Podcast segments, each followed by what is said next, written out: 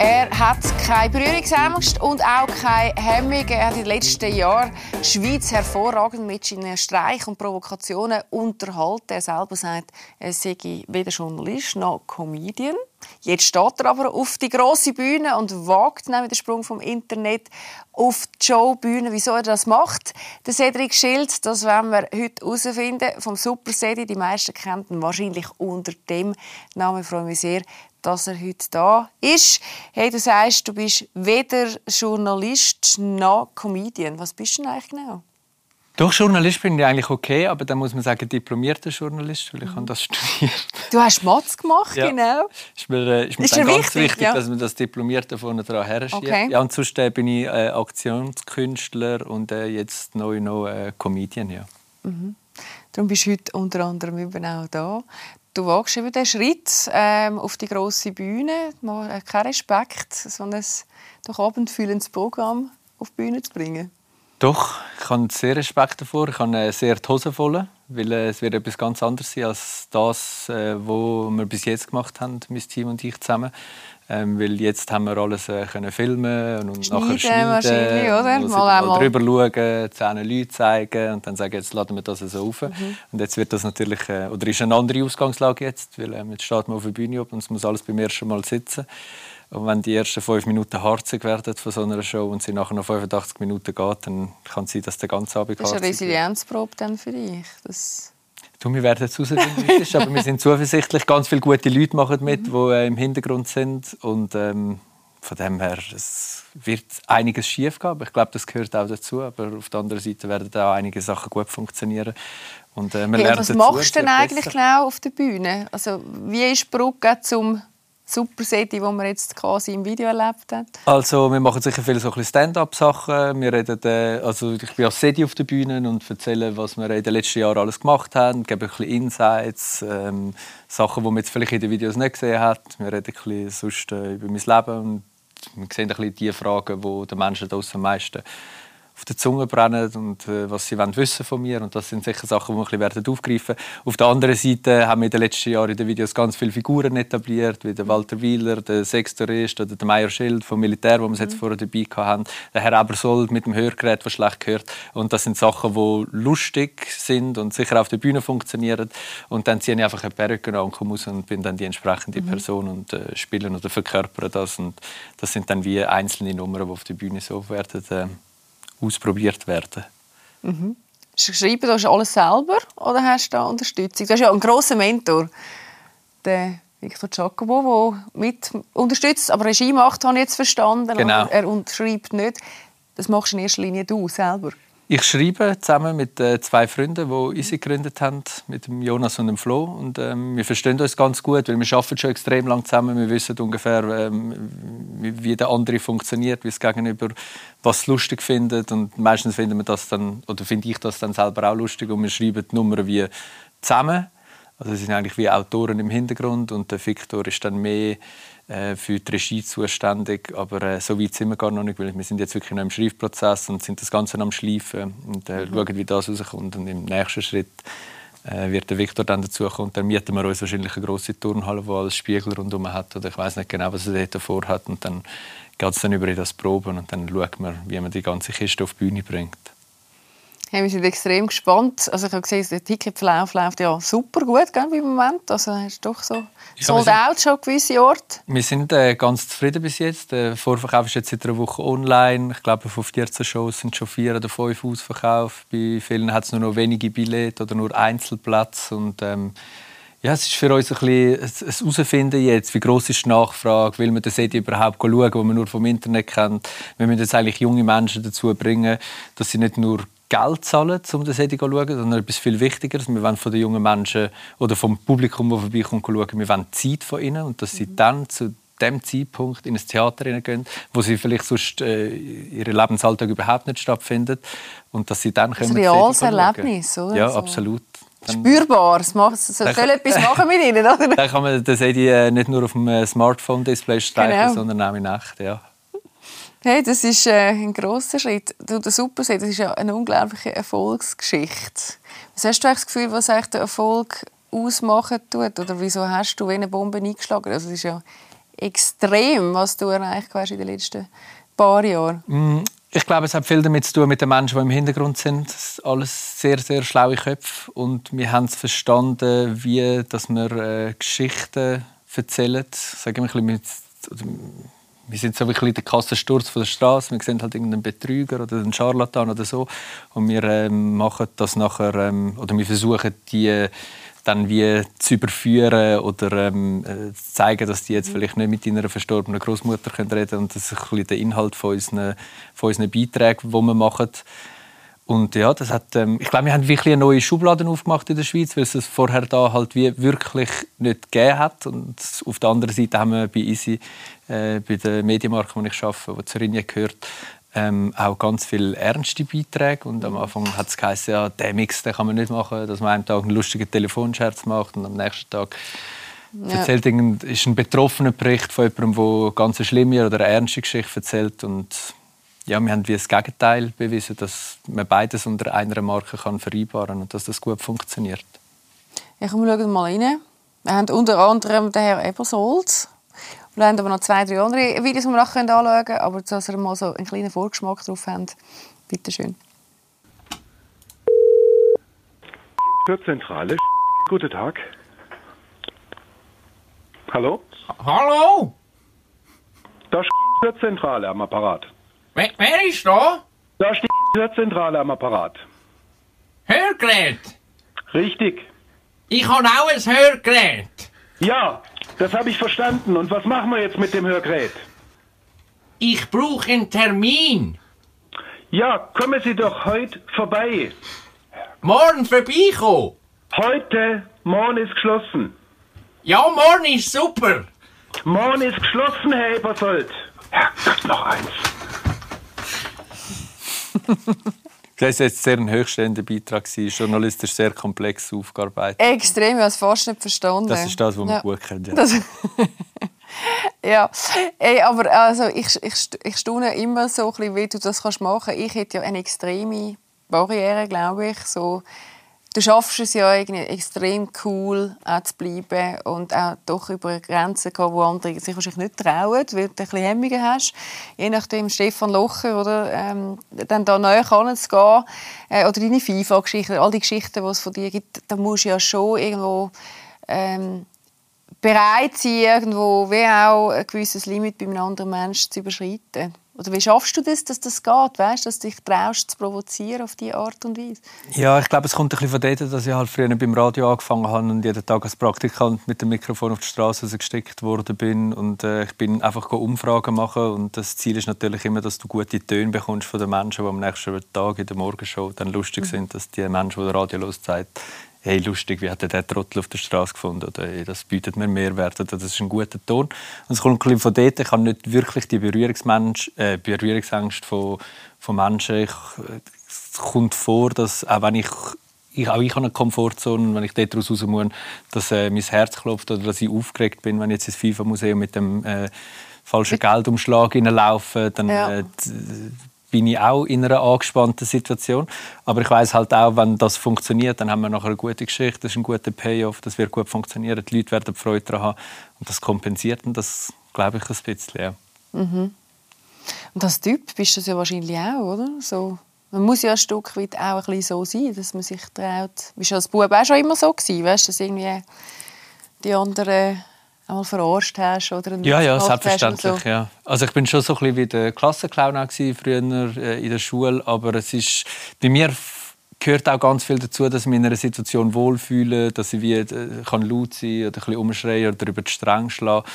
Ähm, wenn ich jetzt auch äh, in eine Situation gerührt werde mit alles fremden Menschen in einem Raum und äh, ich dort sofort soll, äh, das und das machen oder so, dann ist die Erwartungshaltung der Menschen oder wenn sie mich auf der Straße sehen oder ich auch nur auf den Zug warte, ist die Erwartungshaltung eigentlich immer, hey, sie erzählt zwei Witze, machen ein Salto, aber es ist natürlich wie, man muss verstehen, was in den Videos passiert oder auf der Bühne jetzt. Es ist wie eine Show und man schafft mhm. dafür und man tut das vorbereiten. Das ist ein Nachteil von dir quasi. Ja, es ist ja. wie es gibt eine gewisse Überschneidungsmasse mit dem, was ich im Privatleben bin, aber es ist nicht nur das. Es gibt auch noch eine Seite, die privat ist und ein Mensch ist und gerne seine Ruhe hat und eigentlich ziemlich reflektiert ist und nicht immer die Rampensau, die muss äh, auf den Tisch klopfen und Schenkelklopfer erzählen.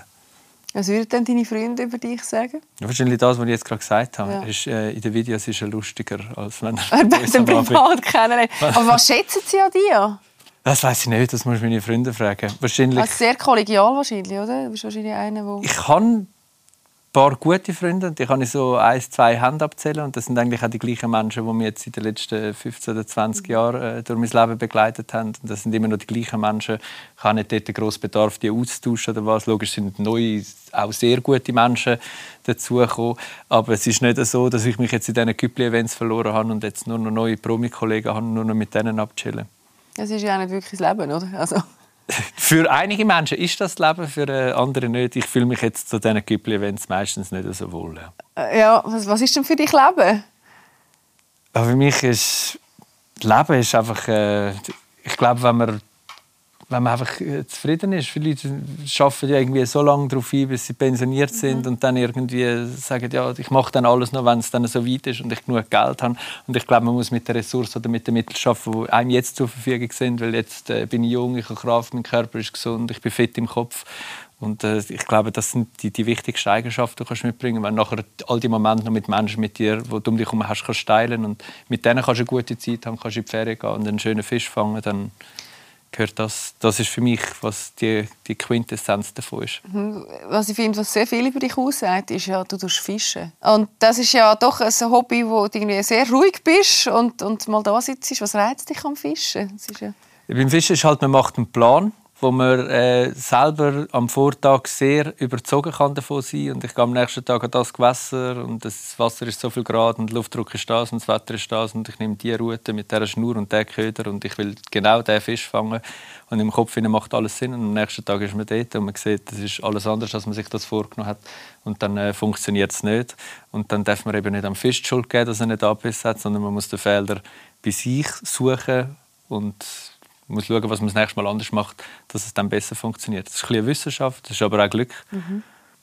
Hey, und bei Fischen ist man oft sehr allein oder machst du das mit Freunden zusammen? Oder ist es genau das, was du liebst, dass du eben allein bist, dir einen Plan machst und dann...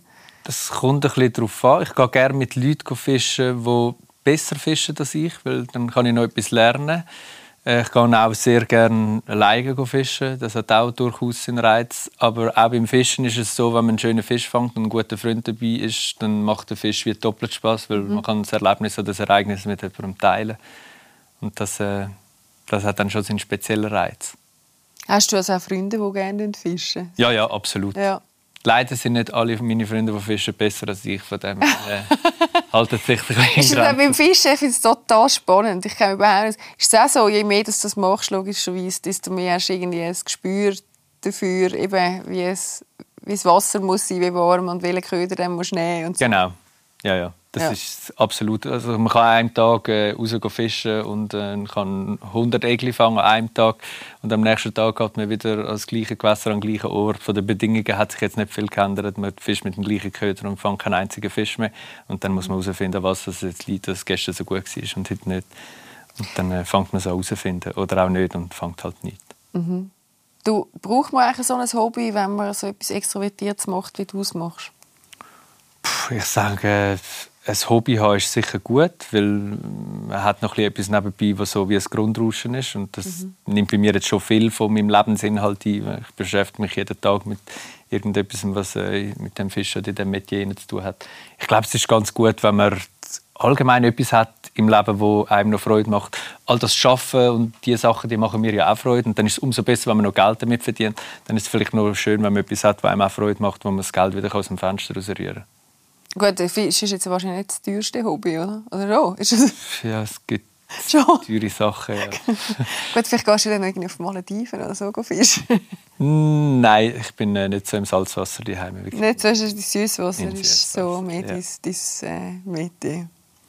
Ich finde es total spannend, ähm, vor allem, wie es ja irgendwie wie auch zeigt, es gibt einen Anteil bei dir, der wahrscheinlich doch sehr extrovertiert ist, aber einen anderen, der ja anscheinend irgendwo auch sehr die Ruhe sucht und sehr reflektiert ist und gerne gesellig mit den Jungs, wo er schon immer zusammen ist, irgendwie unterwegs ist. Ähm, was eigentlich noch speziell ist, finde ich wirklich, oder? weil viele Künstler ja sonst so als Typ eben in den Raum hineinkommen und unterhalten. Das hast du in dem Fall nicht.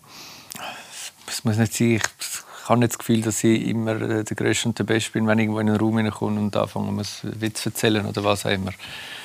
Ähm, das gerne andere überlassen, wenn andere das Gefühl haben, dass äh, für sie das stimmt so oder und das auch von den Menschen rundherum gerne angenommen ist, dann gut. Ich glaube, ich bin genug im Mittelpunkt äh, mit meinem Job und dem, was ich mache und dort performe ich auch gerne und äh, schaue, dass wir gute Inhalte machen, wo die, Freude, wo die Leute Freude daran haben. Aber es muss jetzt nicht äh, in meinem Privatleben und so mhm. überall auch nicht der Fall sein. Du hast ja zwei Brüder. Wie kommst du mit denen aus? Und das Ganz gut eigentlich. Super Sedi schauen auch die, deine Videos. Ganz gut, ja. äh, als der Billetverkauf losgegangen ist, äh, haben sie gesagt, an welche Show dass sie kommen wollen. Sie stehen bereits auf der Gästeliste, genau wie meine Eltern auch. Und äh, die kommen vorbei. Und das ist eben gut, äh, wenn äh, die Leute vorbeikommen, weil die geben dir nachher auch ehrliches Feedback und sagen, das war wahrscheinlich scheiße oder das würde ich so mhm. nicht mehr machen. Und die Leute, die dir ehrliches Feedback geben, sind immer äh, sehr, sehr wertvoll als die, die nur sagen, ja, es ist alles gut gewesen, ich komme das nächste Mal wieder. Ich frage mich immer so, ob das Familien ist. Ich weiß nicht, ob das bei mir der Fall wäre. Aber bei dir ist es so, dass dein Bruder dann auch wirklich sagt, hey, ich sehe das habe jetzt also überhaupt nicht lustig. Ja, also Oder, hey, du bist eine Hat eigentlich schon mal jemand gesagt, da hast du jetzt eine Grenze überschritten? Ja, das kommt sicher vor, ja. Mhm. Aber anhand von der Videoinhalte, die wir halt machen, die tun wir vorher sehr, sehr genau selber anschauen und analysieren und fragen uns, wie weit können wir uns da aus dem Fenster rauslehnen. Kommt dann ein Brief vom Anwalt, wenn einer kommt, wie schlimm wird er sein? Und, ähm, Haben eigentlich mal einen gehabt, einen Brief vom Anwalt? Ja, wir haben viele Briefe von Anwalt. Viel? Ja. und dann, was machen ihr damit? Also haben ihr ein Budget auf die Seite gelegt, um die Anwälte können. Das Budget haben wir jetzt nicht auf der Seite. So genau können wir es dann auch nicht. wir tun eigentlich schon im Vorfeld, bevor wir einen redaktionellen oder einen journalistischen Beitrag machen, tun wir ein bisschen abwägen, was, was uns mhm. könnte erwarten Und wir tun das natürlich da innerhalb von der journalistischen Rahmen bewegen. Also wissen wir, so viel wird es nicht auf uns zurückfallen. Äh, das Beste ist, wenn eingeschriebene Briefe kommen, ist eigentlich, dass man sie in erster Linie nicht annimmt. Nicht annimmt? Ja, dann sieht man den Brief vom Anwalt auch nicht und dann kann dann liest sie einen Anwalt von dir oder so. Ich habe gerade Frage, was macht das eigentlich mit dir? Was? Anwaltbrief? Ja. Also weißt du, irgendwie nicht. nicht. Das macht er nichts, wenn irgendwie einer dir anläutet, irgendwie. Das ist, mir, das ist mir wirklich eigentlich relativ herzlich egal, weil wie gesagt, wir tun im Vorfeld alles das schon abklären oder was auch immer, aber die Abbrühtheit, wenn man es so will nennen, ist auch ein bisschen mit der Zeit hineingekommen. Also ich weiß noch ganz früher, wo die ersten Briefe gekommen sind, habe ich schon ein bisschen Muffes rausgegangen. Ich dachte, muss jetzt ein Knast? Oder, ja, äh, also was passiert da genau? Ja. Ist das ein zivilrechtliches Verfahren? Das ist ja gegen mich. Und dann äh, hat man vielleicht noch ein bisschen mehr, ähm, ja, was soll ich sagen, Angst davor. Aber jetzt mittlerweile... wir sind in der Schweiz. Ich lande nicht irgendwo in einem dunklen Kerker und äh, sehe nie mehr einen Anwalt. Oder, das, wird, äh, das wird nicht passieren. Finde ich mutig. Also das musst, musst du noch weh können nehmen, oder? Ja, aber ich glaube, es gehört auch ein bisschen dazu, ja. wenn man wenn man rausgehen kann und wir versuchen ja immer gegen aufzutreten, dann muss man auch davon ausgehen, dass irgendjemand das nicht lustig findet und sich bei dir beschwert und eine Richtigstellung will oder Geld oder was weiß ich, die Leute dann, äh, im Sinn haben zu fordern. Und äh, das gehört ein bisschen dazu. Man kann nicht immer nur austeilen und sagen, ihr seid alles Deppen. Dann kommt vielleicht auch einmal jemand, wo man gesagt hat, du bist ein Depp und sagt, ja, du bist selber ein Depp und das ist mein Anwalt und das ist der Brief. Also, mhm. Ich glaube, es gehört dazu. Ja. Hey, komm, wir schauen mal noch in den zweiten rein, den, wo du 2018 so richtig durchgestartet bist und natürlich in, der, in dem Comedy-Programm, das dann am 8. Februar startet, auch eine Rolle wird spielen. Ich sage nur, Armee ist das große Thema gewesen. Major Schild, guten Tag. Grüezi, Herr Major. Sind wir da auf der Wache? Nein, Schulkanzlei. Gut, könnt ihr mich schon durchstellen auf der Wache, bitte? So. Entschuldigung, wer ist dran? Ja, Major Schild. Wie? Major Schild. Äh, was, was haben Sie? Entschuldigung? Ja, ich rufe an wegen dem Wachplan. Äh, Entschuldigung, dass ich Sie frage, Major. Was ja. brauchen Sie denn da? Ja, wir werden schnell Abgleichungen machen. Wir schauen schon bei allen Kasernen, wie das ungefähr gestaffelt ist und wir planen da eine einheitliche Tabelle rauszubringen, dass die alles gleich machen Okay, also wirklich nur die, die Wachübergabe sozusagen brauchen Sie, welche Soldaten alles auf die Wache kommen? Ja genau, schnell abfotografieren, wir schnell aufs Mail tun, aber jetzt schnell bitte. Okay, ja, ja, sind dran. Ja. Gemacht, Schotti. Jetzt musst du das per Mail schicken an diese Nummer. Nein, nicht Nummer, aufs Mail. Äh, nein, nein, ja. ja, ja, klar. Auf dieses Mail.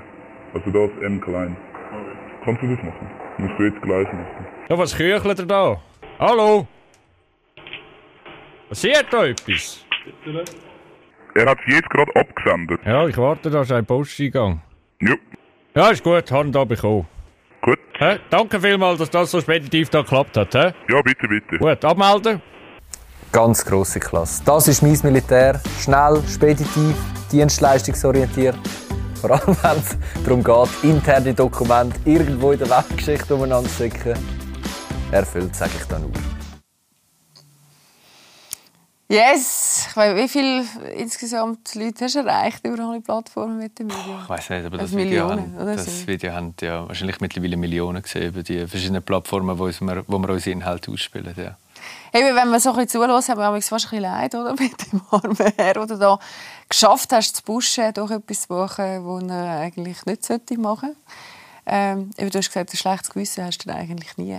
Nicht nach so einem Ding, wo du jetzt... Äh, Man muss ein bisschen verstehen, der Hintergrund von dem Beitrag ist nicht, dass der Soldat einen Fehler gemacht hat und interne Dokumente vom Militär irgendwo anschickt, sondern das Datenthema. wie das ganze Militär aufgebaut ist und die Obhörigkeit von deinen Vorgesetzten und dass man jeden Befehl soll befolgen im Militär, ohne dass man seinen eigenen Kopf einschaltet. Also das ist so ein bisschen die Erfahrung, die ich gemacht habe, als ich in der RS war. Und bevor wir das gefilmt haben, sind wir uns relativ klar gewesen, dass das wird funktionieren. Liegt aber auch daran, dass wir die Telefonate eigentlich schon, dass ich die schon in meiner Freizeit am Wochenende mit meinen Kollegen gemacht haben, dass wir auf irgendwelche Wachböschen angerufen haben und die Leute von ihnen etwas verlangt haben oder sie umgescheucht haben.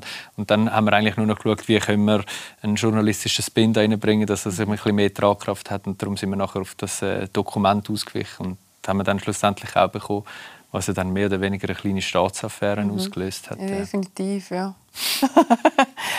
du bist selber auch im Militär gewesen. Das heißt, du, ah, du hast dich nicht irgendwie krank schreiben lassen oder gesagt, du hast Rückenweh oder so. Nein, ich bin ins Militär gegangen, äh, ganz normal an die Aushebung. Ich bin dann in der Infanterie gelandet. Ich habe die ganze RS dort gemacht. Das war für mich okay. Gewesen. Ich hatte jetzt nicht den Spass von meinem Leben dort. Gehabt.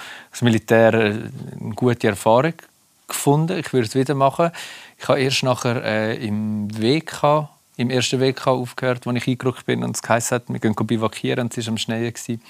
Und ich dachte, hey, ich habe da eigentlich zwei Bücher dabei, die ich jetzt die nächsten zwei Wochen lesen will. Und dann habe ich erst mit dem Militär aufgehört und habe gewechselt in den Zivildienst.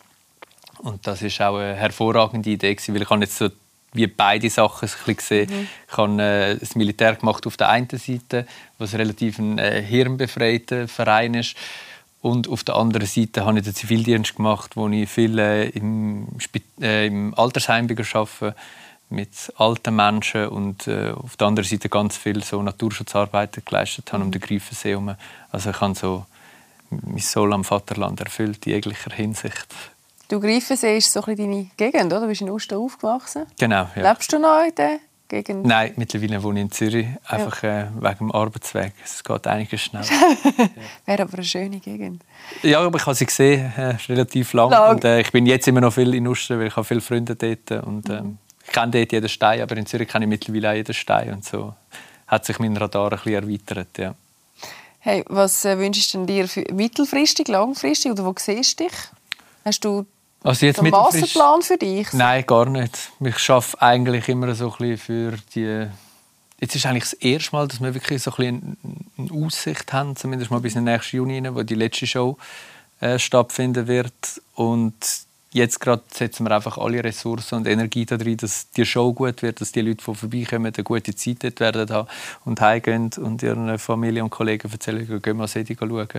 Weil vielleicht machen wir ja nachher noch weiter, könnte sein, aber jetzt äh, muss zuerst mal die ersten 14 Shows müssen gut funktionieren. Wenn das so ist, dann schmieden wir dann Plan für was nach den 14 Shows rausgeht. Ja, dann hoffen wir, dass es sehr erfolgreich wird. Wie gesagt, Tickets gibt es noch, gell? 8. Ja. Februar geht es los. Ich drücke dir die Daumen. Ich bin Vielen gespannt, Ich wie du das, wie das Meisterin Beide. auf der Bühne. Ich werde mit dir mitleiden, die ersten 10 Minuten wahrscheinlich. Aber du wirst das hervorragend machen. Danke vielmals, dass du da warst. Vielen Dank. Und dann, äh, vielleicht sehen wir dich ja dann live, allenfalls. Ich würde mich freuen. Hey, und euch hoffe ich auch, sehe ich bald wieder, äh, da bei mir, jeweils am Samstagabend bei Lesser. Unbedingt reinschauen.